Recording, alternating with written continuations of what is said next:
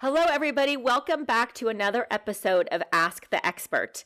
Today, we are here with a truly special, very interesting, and inspirational psychologist, Dr. Anne Marie Albano. She is known for her research on treating anxiety and mood disorders and their impact on youth. She's a professor of medical psychology at Columbia University and is the founding director of its Clinic for Anxiety and Related Disorders. Her work has been influential in many places, including several treatment manuals, and she's published several award winning self help books. Are you ready for these subjects? Ones that I think a lot of us can relate to. How parents can free their children from fears and worries, how to help children with extensive shyness learn how to cope, and how to help with children with school refusal behavior. If you haven't listened to it yet, she has an amazing TED Talk on how to raise kids who can overcome anxiety. Dr. Albano is an amazing advocate for mental health awareness and has dedicated her career to the importance of mental health for healthy childhood development. As a parent, I wish I could have had this conversation with Dr. Albano years ago, but I know this will help so many out there, especially at times like this when anxiety is at an all time high. We are so excited to have Dr. Albano answer the most common questions she receives on anxiety. So let's just get started. Dr. Albano, welcome, and we're so happy to have you. Oh, it's my pleasure to be here. Thank you so much for having me. So, can we just start with the basics? What we talk about anxiety a lot and i hear a lot of times people confuse stress with anxiety or we you know bundle them together sometimes we bundle anxiety with depression what is anxiety and what does it feel like when you have it? That's a great question. And you're exactly right. Things get mixed up altogether. Let's start with this anxiety is a basic, fundamental human emotion that is in all of us. And in fact, anxiety is part of our nervous system. We have these inborn alarms that are in our brain that help us to sort of search and be aware of when something threatening and dangerous can happen. So if you just think back to before civilizations were around and we were just out there in the wild, the brain was working in such a way to search and make sure that the human was aware of whether they were going to be taken home for dinner by some dinosaur or animal, whether they were going to be able to get their dinner by, you know, getting something or if they needed to just flee and run away. Fight, flight or or uh, flee. And so that's what anxiety is it's these inborn alarms that were there and have been there evolutionarily. But we don't really need them the way that, that we used to, you know? While right now we're in an extraordinary time with a pandemic, in a normal day, you get up and there are things that stress you out, and especially with kids, homework, friendships and making and meeting friends, uh, you know, maybe getting called on in class. Sure, those things cause your anxiety to rise a little bit. They should. That's where anxiety motivates you to do what you need to do to get things done. But if those alarms really go off and homework is like, oh my gosh, it's the same thing as a saber-toothed tiger coming after you and you're all stressed and upset. No, that's anxiety going out of control a bit, right? So, what does anxiety feel like to us? It should feel like butterflies in your stomach when you're asking someone you like out for a date. And it should feel like your heart pounding if you're being called on in front of the whole class. But it shouldn't overwhelm you where that happens again and again and again so much that you can't turn it off. And you constantly have a lump in your throat or you're shaking and trembling. You're losing sleep. You can't concentrate on what's going on because you're afraid you're going to get in trouble or make a mistake that's when anxiety gets out of control. Wow, what an interesting and elegant way to frame that. So it's like everybody can feel anxious, and that's a normal part of life. But when it gets to a point that it's out of control or that it's having major effects on you, that that is what we consider anxiety. That's right. And the way I explain it to kids and parents these days is we all carry anxiety around because, like I said, it's a normal part of us. And we want to think of it like we're going on an airplane. You want your anxiety to fit in your overhead bag and fit in the thing, you know, in the bin on top and maybe slide it up in front of you under the seat, but not that it's falling out on the aisles and hitting the person in front of you. When you have too much anxiety, other people can tell oftentimes. You're asking the teacher again and again, can you help me? I don't understand. Can I, is this the way to do this? You're constantly running into your parents' room in the middle of the night. Uh, you know, you're calling your friends and checking on things, or you're afraid to do things. That's too much. That's the bags are too full. They're busting open. So we want to bring that in under your control again. Be packaged nicely so it works for you instead of against you. I love the analogy of the airplane because it's so, so, so, visual and you can see it. So, when it comes to kids and anxiety, how often is it that the child or the adolescents themselves acknowledges that they have anxiety, or is it the people around them, like their parents or their teachers? Well, that's also a very good question because the interesting thing is we know that children can suffer with an anxiety disorder uh, for two to seven years before someone calls it to their attention to get help. Wow. And the reason why is because we do, you know, you have to think about things. Tough it out. You know, be be a big boy or a big girl. Um, we tend to not recognize anxiety readily because it's so internal. You don't know if someone has butterflies. You don't know how much they're suffering inside and what they're saying to themselves. And so we do know these conditions begin very early. By age four or five, children can have anxiety disorders. We know they grow in prevalence over time. And so the more it goes on, we have to have parents and also teachers and others around pay attention to what the children are doing. And if they're not doing the things that are typical for kids, ah, that's when we want to worry about them. So I got to ask this question, and and there may or may not be a right answer, but where does it come from? You know, on the nature nurture kind of scale, are these things that we're born with? Are these things that as parents we do to our kids? Where, or is it a combination of both? Well, I'm, but this you just asked the question that I actually built a program around for parents, and part of that is are these things that we are that we are born with? Well, the answer is in essence yes. Yes, in that because we all have nervous systems and because they function in a way, as I said, with normal human emotions, anxiety being one of the major ones, it's there. So anxiety's there. Anxiety de- does tend to run in families. So there are, we think, some, you know, biological bases, some genetics that contribute to the risk for anxiety. So that may be there. You can, you know, think about it, you know, grandma who maybe didn't leave the house or the uncle who wouldn't drive on the highway. There's many different ways we can think about family members in the distant past and stuff, and those close to us who have had anxiety. But the question I really want to get at is Did I do this to my child? And my answer to parents is no, you did not do this to your child. No. Now, what happens Think about this. When you see your child, four, five years of age, crying because they weren't included in a game on the playground or because they did something that embarrassed themselves. Maybe they wet themselves at school, you know, in, in a preschooler, or they forgot their homework and they got embarrassed. When you see your child crying, what do you want to do as a parent? Cuddle them, hold them, take the pain away. Exactly, right? We want to fix it. We want to comfort them. We want to reassure them. And especially when it's things that they get embarrassed about or they cry about, you know, we want to make it better for them. So, what happens is the more a parent tends to do that over time, if the child doesn't have the opportunity to struggle and learn how to problem solve and deal for themselves, it's not that the parent causes the anxiety or makes it worse. It's just it allows the anxiety to stay, to stay in the picture.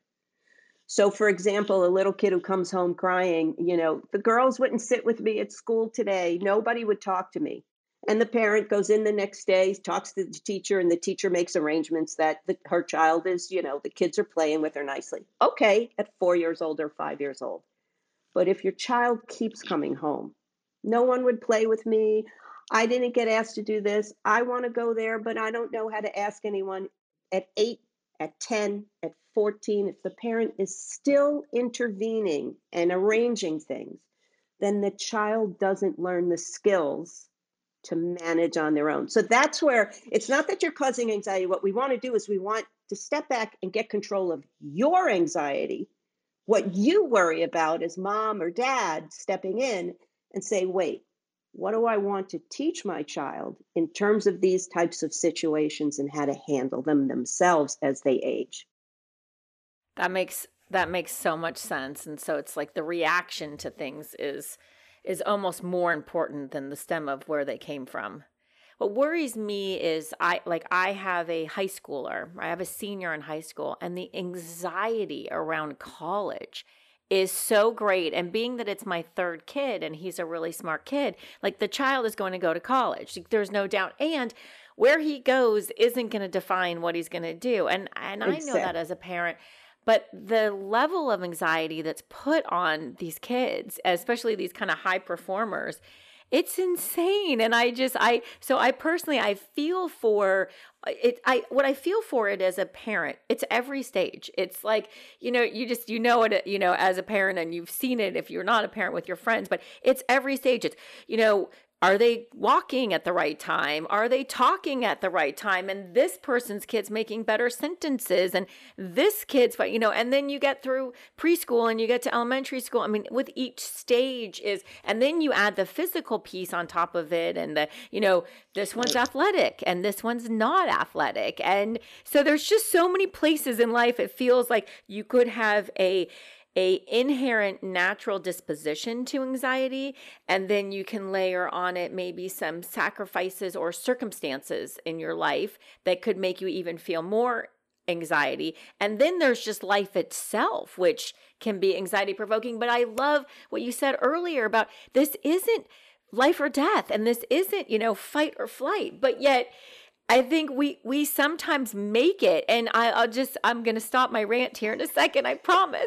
But no, part no, of what part of what I worry about too is that during this pandemic, when we're also isolated and kids who are meant to be connected and meant to be with each other and to play, they're isolated. I think it, it feels like that creates more anxiety, or maybe anxiety is the wrong word, but more internal focus on themselves that's almost not as normal as there's there's not as much kind of natural buffering of kind of feedback. And just it's a lot of time to ruminate if you want about whatever it is like my kid would be college where i don't think normally if you're in school and with friends you have less time to focus. So i, I that was a, a long-winded question really but i'm just curious if uh, as we've go- gone on and expectations have been greater is that creating more anxiety? Okay i want to un- unpack a lot of what you said because you, you really you really nailed it really nicely in a big package here but let's let's let's start with a few things. One is the environment and context is so critical. Yes uh, the kids will have anxiety and they'll have times when it's higher and lower during the course of development. And you know the fifth grader has a different type of anxiety than the than the ninth grader who has a different type of anxiety in terms of what causes anxiety uh, from the 12th grader and from the kid in college. The key for parents is recognizing that there are uh, tasks and challenges to life, as we all know, that happen throughout adulthood. I mean, I'm sorry, that happen throughout childhood and adolescence.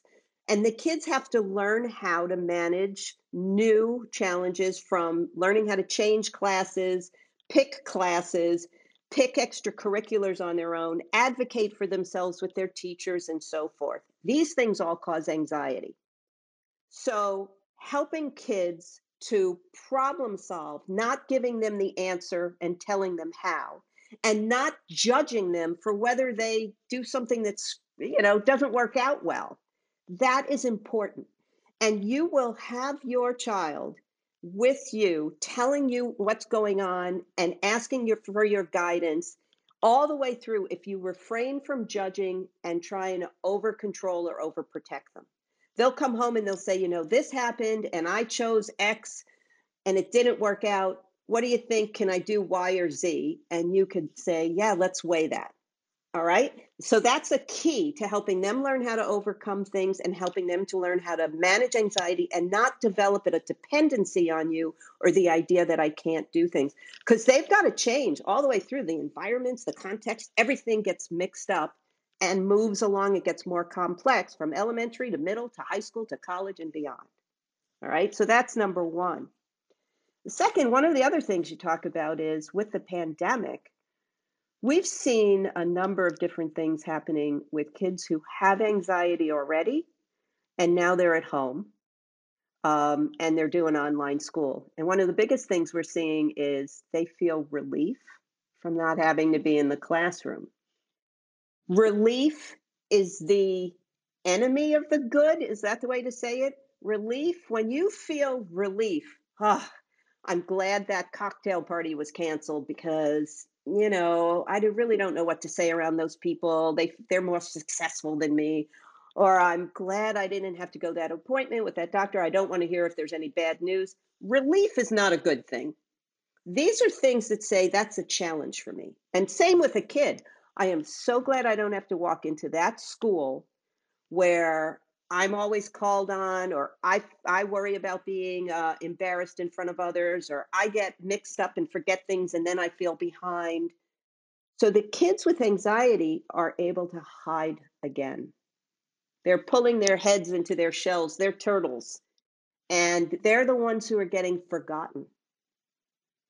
When it comes to going back to the classroom, what we found since they shut down in March and the kids who had to go back in the fall the ones who had anxiety previously were tougher to get back into school. All right. The big way to combat anxiety is counterintuitive to what you think, but it's what we know. You fall off a horse, you got to get back on it. We have to help kids get into the situations they're afraid of and learn how to manage the anxiety they have, which may be completely natural and normal for that situation, but learn how to override it and and let it be there while you still perform or manage and handle a situation. Come on uh, you know one of the things with my young adults they're always like i'm not dating anyone i can't date anyone I'm too anxious to date anyone and i ask them what happens when you or see someone you're attracted to? I want to talk to them but i get these butterflies and i feel like i'm going to vomit and i'm all sweaty and i'm like you want that feeling. That's called attraction. And oh my gosh you know it feel it is anxious it's anxiety yeah but our nervous systems can only do one certain thing and and you want to ride that. So they use those kinds of feelings the feeling when you get called on. That feeling they use that as a signal for i've got to avoid this when we know if they stuck with it and that person they're attracted to talks back to them and they talk to them and there's a conversation and let's have lunch and whoop, whoop, it leads to things. If they give the talk and they get feedback and they improve and they keep going if they keep with it and ride that wave then they're surfing in a really great way into these situations but even a surfer will tell you it's still shaky but they ride it. And that's what we want our kids to learn how to do so we know, being at a school and being on Zoom has not been helpful to the kids with anxiety. So we have to we're doing different things to get them connected and stay in uh, you know in con- contact with friends, with peers, with teachers so that they'll ease into school again when it opens up full time. So it, I was you kind of got got to me into a great spot here for the next question because I was going to say okay we've identified anxiety and what it is and how it how it happens but then what do you do about it? And you've mentioned two really good things. One of them is to not judge and to not solve the problem to to really empower kids to solve the problems themselves. And you laid out very well the repercussions of continuing to solve the problems which i i like to talk in terms of meta messages but the meta message with that is you you aren't capable of solving your own problem. And so therefore yes. you need me to solve it which can create greater anxiety. So i i really like that. The other one that you talked about which is forcing yourself into the situation that makes you feel uncomfortable. And, um, you know that seems very intuitive right? I mean you you know you think about like if you don't like heights right right? What better way to you know live at the high building and kind of force yourself every day to go out on the balcony? So i think those are some really good tips. What other practical tips do you have for parents out there? Um, and i'm going to just load up more. One on going back to our first question is how do you know if your child is anxious so we kind of talked about it earlier at the beginning but um, I do think that a lot of us parents don't know. We don't know where normal falls. So, how do you know? And then, what tips would be do you have of your, you know, top of the list that kind of would be easy for all of us listeners to kind of hold on to in our heads or, or write or jot down? Yep, great. So, the first thing is what are the signs of anxiety? And so, one of the things, like I say to parents, is uh, are you noticing that your child is not doing what other kids their age do? sleeping in their own bed and they're 10 years old, let's say, um, answering questions in class when they're called on, um, going up and in, you know hanging out with friends or with even the cousins at the bar mitzvahs or the parties the family has. Do you find that your child is shrinking away from things, is avoiding things, is dropping out of activities that they used to do when you made them do them, but now that they're 14, it's like I don't want to play baseball anymore. Why? And it's okay, some things change, but figure that out and, and, and ask, why don't you want to do these things? And of course, think about if they're staying sleeping in the room with you or have the lights on and such. So you've got to look at those kind of signals. You also have to learn um, to listen to what the teachers aren't saying. Oh, you're Johnny's mom. Yes. You know, he's so quiet. I don't even know he's in my classroom. He's doing fine. All of his work's turned in. Whoa. Wait a minute. What do you mean you don't know my kid's in the classroom? And what does that mean? That means Johnny's not talking in class, isn't mixing it up. So we want to, you know, watch for those signs of avoidance, of dropping out of things. Are they crying? Are they upset? Are they clinging to you and getting you to do things for them? Are they not doing things that are age appropriate for them in terms of independent, you know, dealings? So those are some of the signs, okay? And kids will cry, kids will throw tantrums, kids, especially younger ones, to avoid things, they'll make excuses. I don't go to parties because everybody in my high school of 4,000 kids are on drugs and I'm not like that. It's like, oh, wait a minute. Maybe some are doing things, but not everybody. So you got to ask, what are the excuses for not doing things? Okay. And think about what's rational and realistic versus what may be exaggerated to get them out of something. And then the question, you know, what is normal? Again, you know, it depends on the age, it depends on where you live. You know, what's your community like? What's your school like? You know, is it, you know, when I say are kids going out for pizza after school, but if it's not in a safe neighborhood or something, you always have to put things into context and think about that. What to do? Okay, this is the number one thing I'm going to let parents know. And it doesn't matter if the person is seven or 70. If they have anxiety, they haven't learned how to soothe themselves. This is really and truly, and think about the friends you have who can't be alone. That if they are in a taxi, they're calling you. If they are in a grocery store line, it's like, forget it, I can't stay here, I'm leaving. They don't know what to do if they're home alone at night. They're, you know, that every TV and lights on and they're calling people nonstop. Well, it starts very young that you have to learn self soothing. This is where parents should walk out of the bedroom before the child falls asleep and, you know, have things like teach them how to put themselves back to sleep. You know, is there a, do they need and want something soft and fuzzy? That's fine but we want them to learn how to soothe themselves. So when they're upset and they call now on the phone and they're hyperventilating, it's like, breathe. When you start to breathe and you calm down, we'll talk. But don't try to convince them that they are going to be calm. They've got to work it themselves.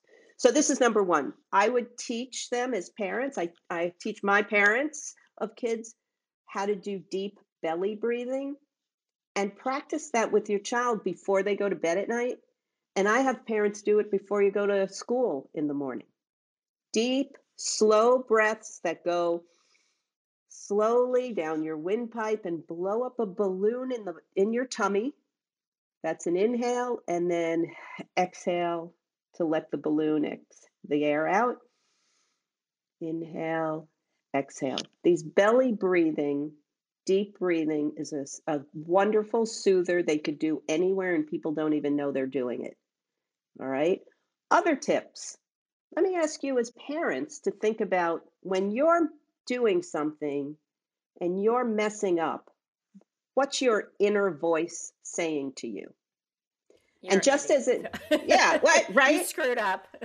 exactly. Now, if you were with, um, you know, someone observing someone and they were screwing up, how would you tell them that didn't work out and how to change it? Would you say, you idiot, why did you do that?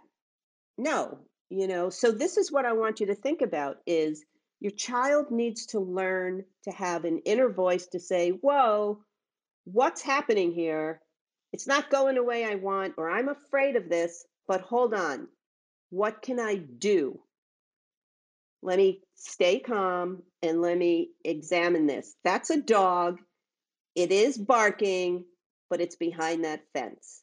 I can keep walking by and it's going to be okay. And I could even go across the street, but I don't have to turn around and run home. You see, they've got to get a voice that coaches them to assess the situation quickly, stay calm, and say, How do I manage this? The teacher called on me. I don't have my work done. Oh my gosh, do I break out into tears and leave? No, I say, I'm sorry. Can I talk to you after class? you know give you know help them problem solve so this is what we call the internal coach recognizing what's happening what's realistic to do and then show that i can we call these stick tasks this is the other thing get practice in dealing with the situations that are difficult for us and like you said we have to get kids into the situations but not throwing them in the deep end of the pool we break things down into a ladder of success small steps all the way up to the big steps, let's say. And so that's the other thing. Give your child plenty of opportunity to practice doing the things they're afraid to do again and again and getting more and more complicated as you move along. Now, if they can't do this on their own, there's always cognitive behavioral therapy, and we're always here to help, and we're all over the place to try and find people who do CBT. But that also, a therapist, we call ourselves you know, anxiety coaches, coping cat coaches, you name it, uh, feelings coaches, because, you know, we don't want kids to feel stigmatized by what is a normal emotion that, again, sometimes runs amok. We're big advocates of CBT at Psych Hub. We actually do a training um, for providers on CBT for adolescents that we collaborated with Columbia on.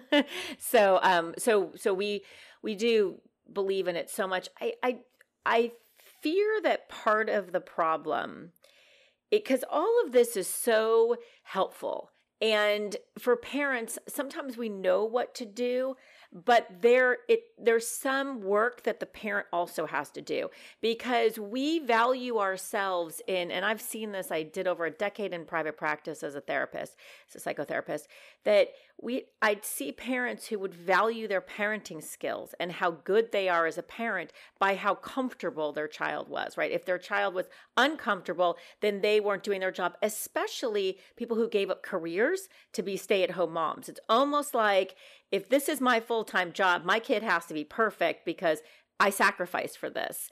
And, and these are real first world problems, I understand. But I think it plays into the anxiety of that helicopter parent. So I want to make sure we impress that on parents is like, let's also take a step back and look at how do we value success as a parent and having our child have no anxiety may or may, or taking care of everything may make us feel good but that may not be what's in the best interest for for our kids so i really like the things that you have mentioned i'm like looking at i wrote down took notes while you were talking which is the self-soothing and um, I know I did the Richard Ferber method with all three of my kids, and I was mean about it. I was like, at six weeks, I was like, but that was because I learned about self soothing in grad school. I had that gift, and I remember Richard Ferber. Uh, we we did like a lecture with him and and heard his guest speaking and he talked about if you could learn how to self-soothe when you're a baby that you know you can self-soothe at, throughout life. So i that really resonates with me. And for all of you parents out there that's a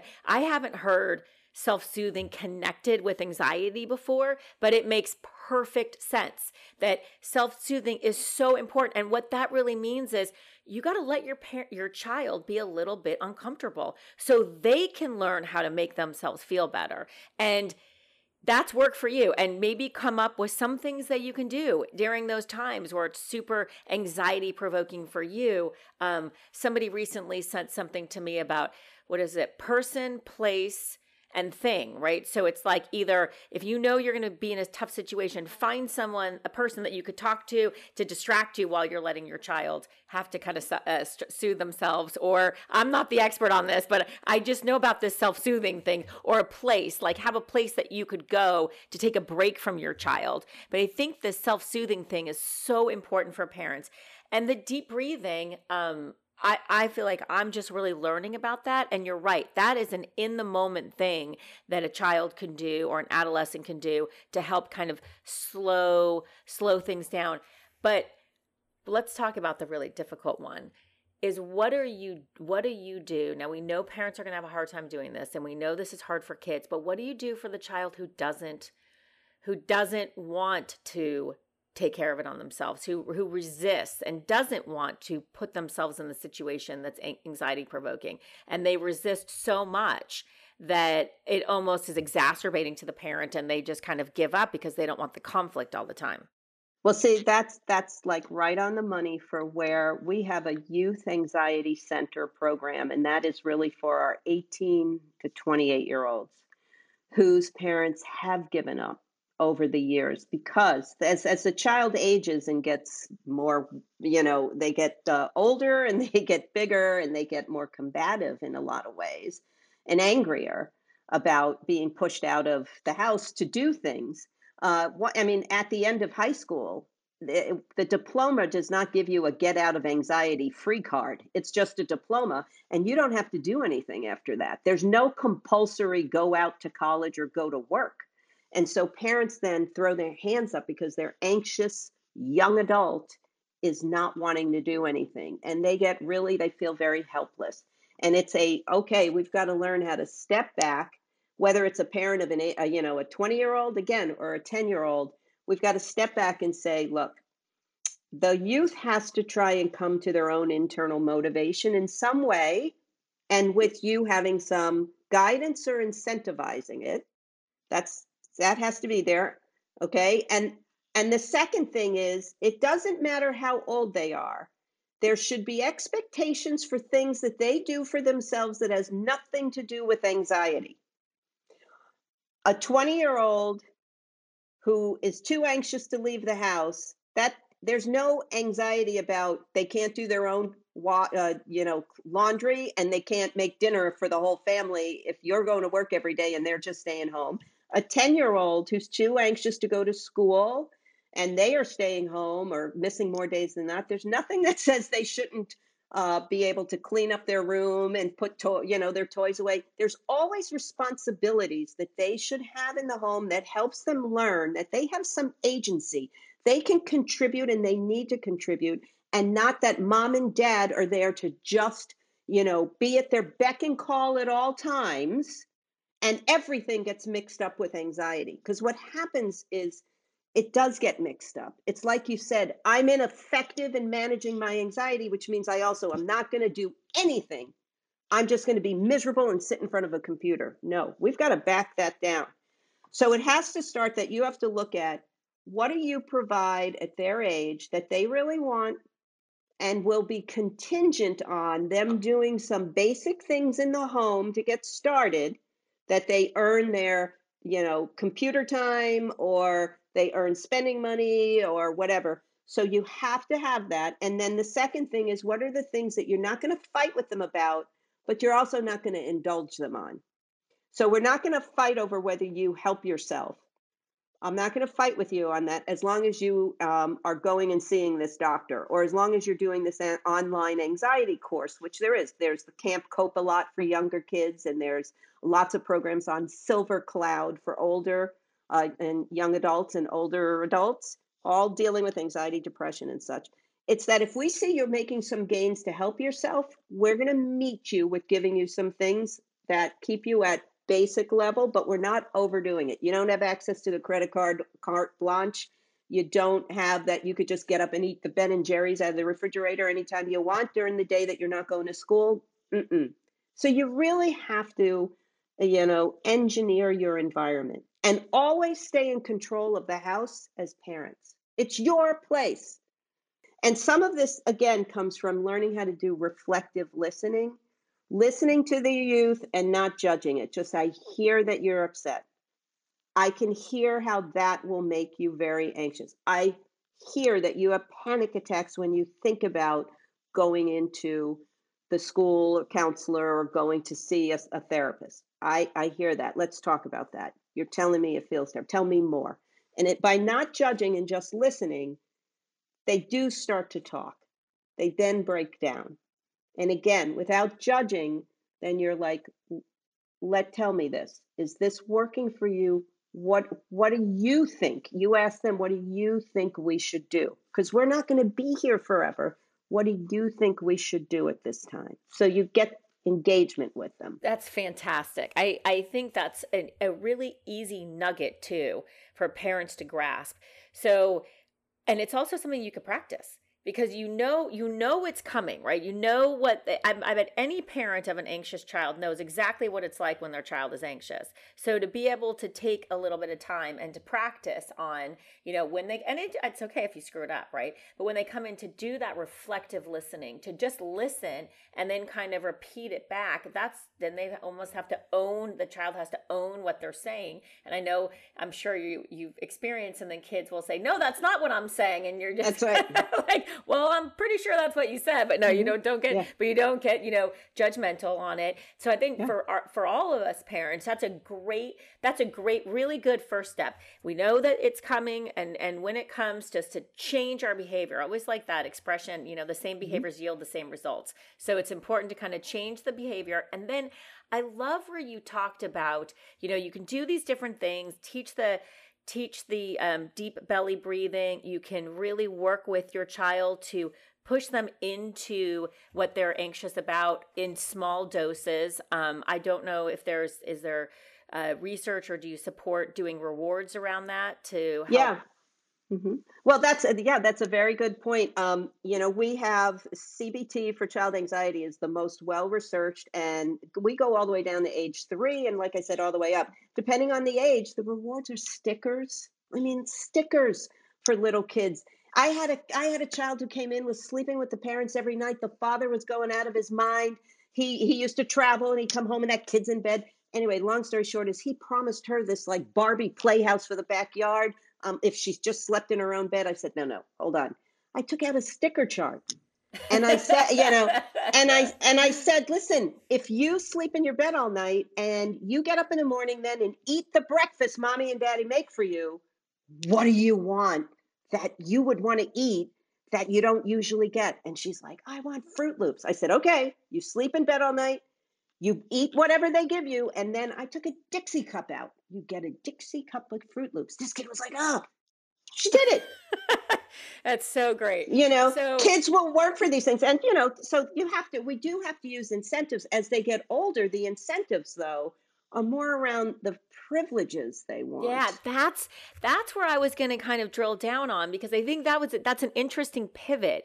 And in the beginning, you know, you can do that incentivized to try to kind of get them more comfortable with their anxiety. And I would have to imagine too that when somebody can overcome an anxiety, that helps them overcome other things in their other life things. too. Gives them confidence to go out and try new things and, and, you know, gives them success and all that, which is so important as we think about all the risks we have to take in life. But when we get to that difficult case where you have a child and in a certain sense the child has won right? They've kind of dug their heels in and getting them to go to school is just so difficult. I love the way that you poise this where it's not you're not going to punish the child, but that they have responsibilities on them and it isn't just a free ticket of my because I I worry so many times and we've talked about this a lot on our podcast about diagnoses and how yeah. so many people wear diagnoses and then it, it owns them and it's That's like right. Well, I, they reify it. This becomes yes. who I am. I'm ADHD. Exactly. No, you're not. You know, you're Brian and you're inattentive at times. Whatever. I, yeah. So I love the way that you frame this as okay that's a piece of what you're doing right now and and maybe there's no control over that but there's other things that that a parent mm-hmm. has control over. You live in I my house give, yeah. I want to give you three things for parents. Okay the first thing is that we want to let we want to use privileges to leverage. Not that parents get into this trap she doesn't go to school or she's got so much anxiety but all she loves is going to ballet so we let her go. She stays home all day doesn't go to school but she does go to ballet class. Wait a minute. These are the kinds of things i want parents to stop back step back and say you've got to bear in mind that you know you're reinforcing staying home from school by letting her go to ballet you've got to say you've got to at least go to one class a day to keep to have ballet and if you don't go to one class at school a day you can't go to ballet and it's got to be this thing where you you move it up two classes three classes because otherwise then parents are afraid she's got nothing else or he's got nothing else so i have to let him go to the rock concert but he's not you know doing these other things. So that's one thing bear that you're not going to harm your kid by putting some limits as to what they freely do. The second thing is you got to let natural consequences sometimes take hold. Don't finish the homework for the child. If they don't get it done and they don't get it done well or get it in on time or whatever, the natural consequence, let the teacher deal with it with them. Okay, and then we see this with children who are perfectionists, have generalized anxiety issues, or obsessive compulsive. You know, we have to, le- we as therapists leverage natural consequences of what they do. It helps us to learn, teach them how to rein in some things and manage behavior. And the third thing is this is so important you got to live your life. Parents who stop living their life to accommodate their kids that's where the anxiety infuses all of you.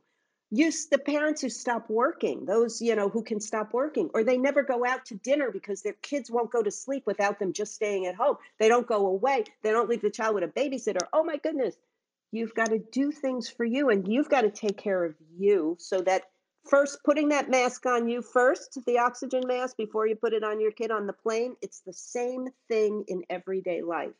You have got to live your life so that you can be there for your kids and be refreshed. And then when your anxiety meter is like, because your kid's upset, you can ride that wave more easily and be ready to help them problem solve their way through it. Incredible. I I know that this is going to help so many parents. I mean, this was really just it helped me it was just really you're brilliant and so needed. No. and you know these are these are tough challenges you know and as parents we just want to do the best we can and we don't we don't always know and i just am so grateful for your wisdom on all of this.